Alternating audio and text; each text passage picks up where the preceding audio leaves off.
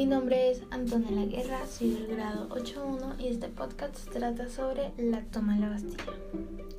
La toma de la Bastilla, el 14 de julio de ese mismo año, o sea, el 1789, eh, se ha considerado tradicionalmente el inicio de la Revolución Francesa y como tal el punto de inflexión entre un mundo que agonizaba, el del antiguo régimen, y una nueva sociedad más libre e igualitaria.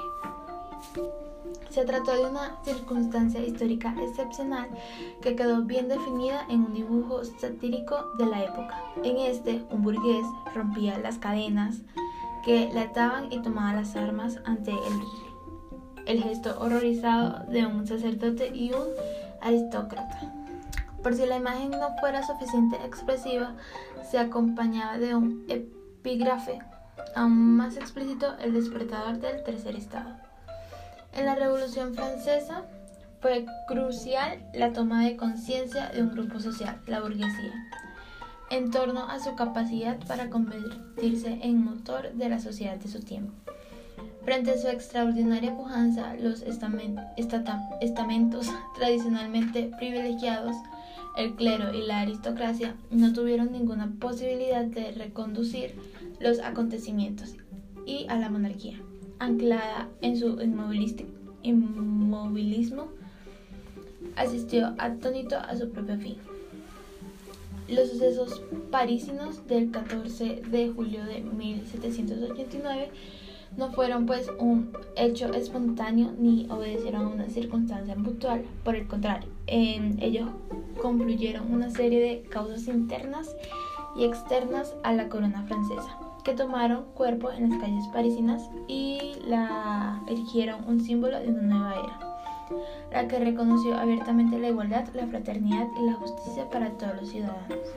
En enero de 1789, el abate Emmanuel Sieyes escribió un libro eh, que obtuvo rápidamente una enorme difusión para la época que es el tercer estado, todo. ¿Qué ha sido hasta ahora?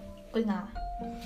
Era un toque de atención a la opinión pública y sobre todo a los estamentos privilegiados sobre el papel que reclamaba la burguesía en el seno de la sociedad francesa. Apenas cinco años antes, el dramaturgo Beaumarchais eh, había fustigado a la aristocracia en las bodas de Fígaro. Cuando cuando el lacayo protagonista insistía en decir que los nobles no se tomaban más trabajo que el de nacer. No eran dos voces solitarias, respondían al pensamiento de una burguesía económicamente fuerte, que había bebido intelectualmente de fuentes como Diderot, eh, Voltaire y Rousseau, y que reclamaba un papel en la gestión pública del Estado.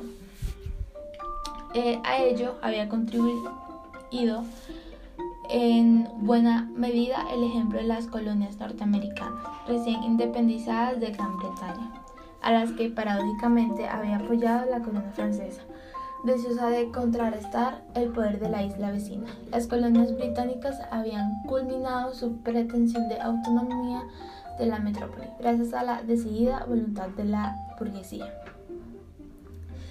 Probable que el proceso de aniquilación del antiguo régimen de haberse movido exclusivamente en el ámbito ideológico hubiera precisado de un ritmo mucho más extendido en el tiempo y sosegado en forma.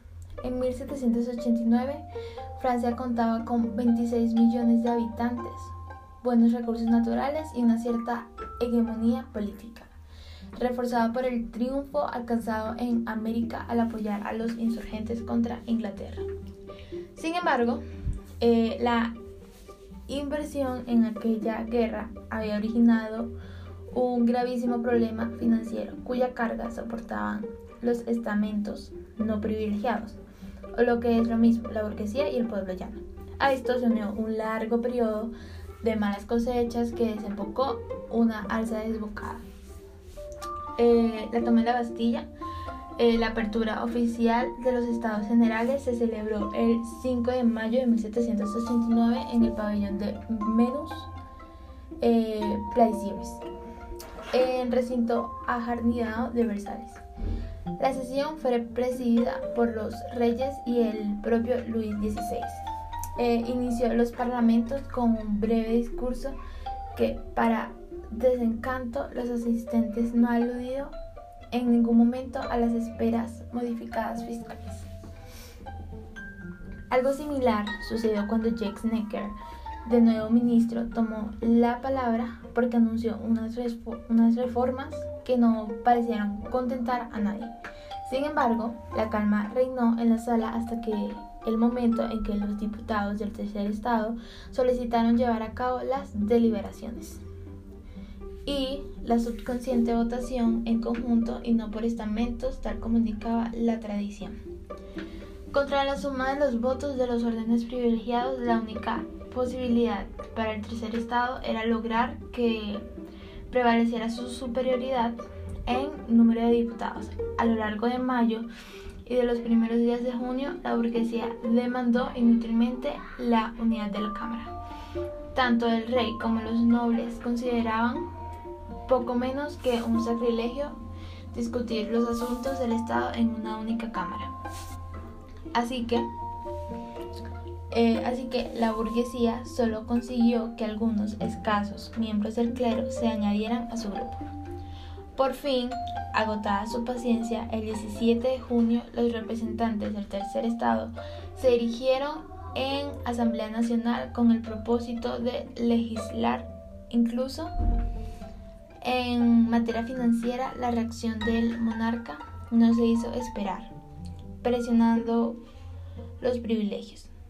Mandó clausurar las salas de menos plaisirs. Los parlamentos del tercer estado optaron por recluirse en el pabellón parisino del Jeu de Paume, el juego de la pelota, donde se comprometieron a no disolver la asamblea sin haber otorgado una constitución al pueblo francés. Tras el célebre juramento que inmortalizó el pincel de Jacques Louis David, eh, los asamblearios continuaron la sesión. Luis XVI decidió adelantarse a las conclusiones que pudieron alcanzarse en el Dios de Paume y anunció una serie de tímidas reformas mientras insistía en prohibir la reunión conjunta de los tres órdenes. Pero tales medidas eran insuficientes para el tercer estado. Ante la firmeza de los representantes de la burguesía, Luis XVI no tuvo más remedio que capitular. El 9 de julio, cuando la Asamblea Nacional se concedió, se concedió a sí mismo el calificativo de constituyente, contempló impotente el fin de la monarquía absoluta, el estallido de la crisis. Paralelamente, el trabajo de los diputados constituyentes, la intranquilidad creció en las calles de París. Llegó a tales extremos que el rey, cediendo a las presiones de su entorno, concentró en la capital a un elevado contingente de tropas al tiempo que destituía a Necker, y a otros ministros liberales. Tales disposiciones no hicieron sino agravar, la crisis. Los bulos eh, se multiplicaron eh, porque se rumoreaba que los aristócratas incaudaban los suministros, envenenaban el agua y pagaban los bandidos y asesinos que en breve el pueblo de París moriría de hambre. Como respuesta, el 13 de julio, el pillaje se había extendido por una ciudad. Una multitud exacerbada se dirigió a Maison Saint-Lazare, eh, donde se hallaban reos culpables de delitos, de deudas, asalto de prisión y excarcelarlos a sus internos. Con el fin de controlar masas. Desde el ayuntamiento, el tercer estado decidió crear una milicia popular urbana. Solo había un problema, faltaban armamento. Para solucionarlo, el 14 de julio a primera hora de la mañana se saltaron varios arsenales, entre ellos el de Hospital Militar de los Bandidos, de los Inválidos, perdón, y se incautaron 32.000 fusiles y una veintena de cañones. De regreso hacia el ayuntamiento, al pasar cerca de la Bastilla, la pasión pareció a los manifestantes el símbolo de la arbitrariedad real.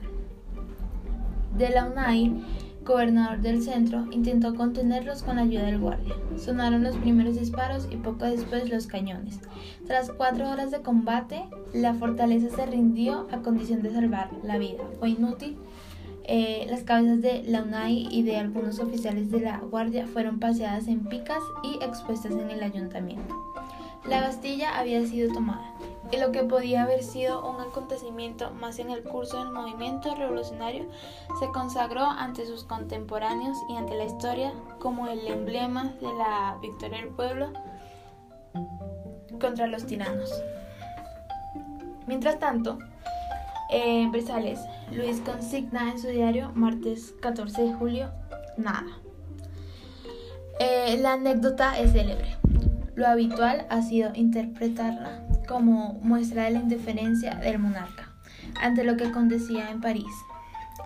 Hay entre los expertos actuales quien duda de la validez de esta lectura. Según estas voces se trataba de un cuaderno destinado a registrar los pequeños hechos de orden privado como banquetes, cacerías o espectáculos y ese nada tendría todo su sentido en estos términos.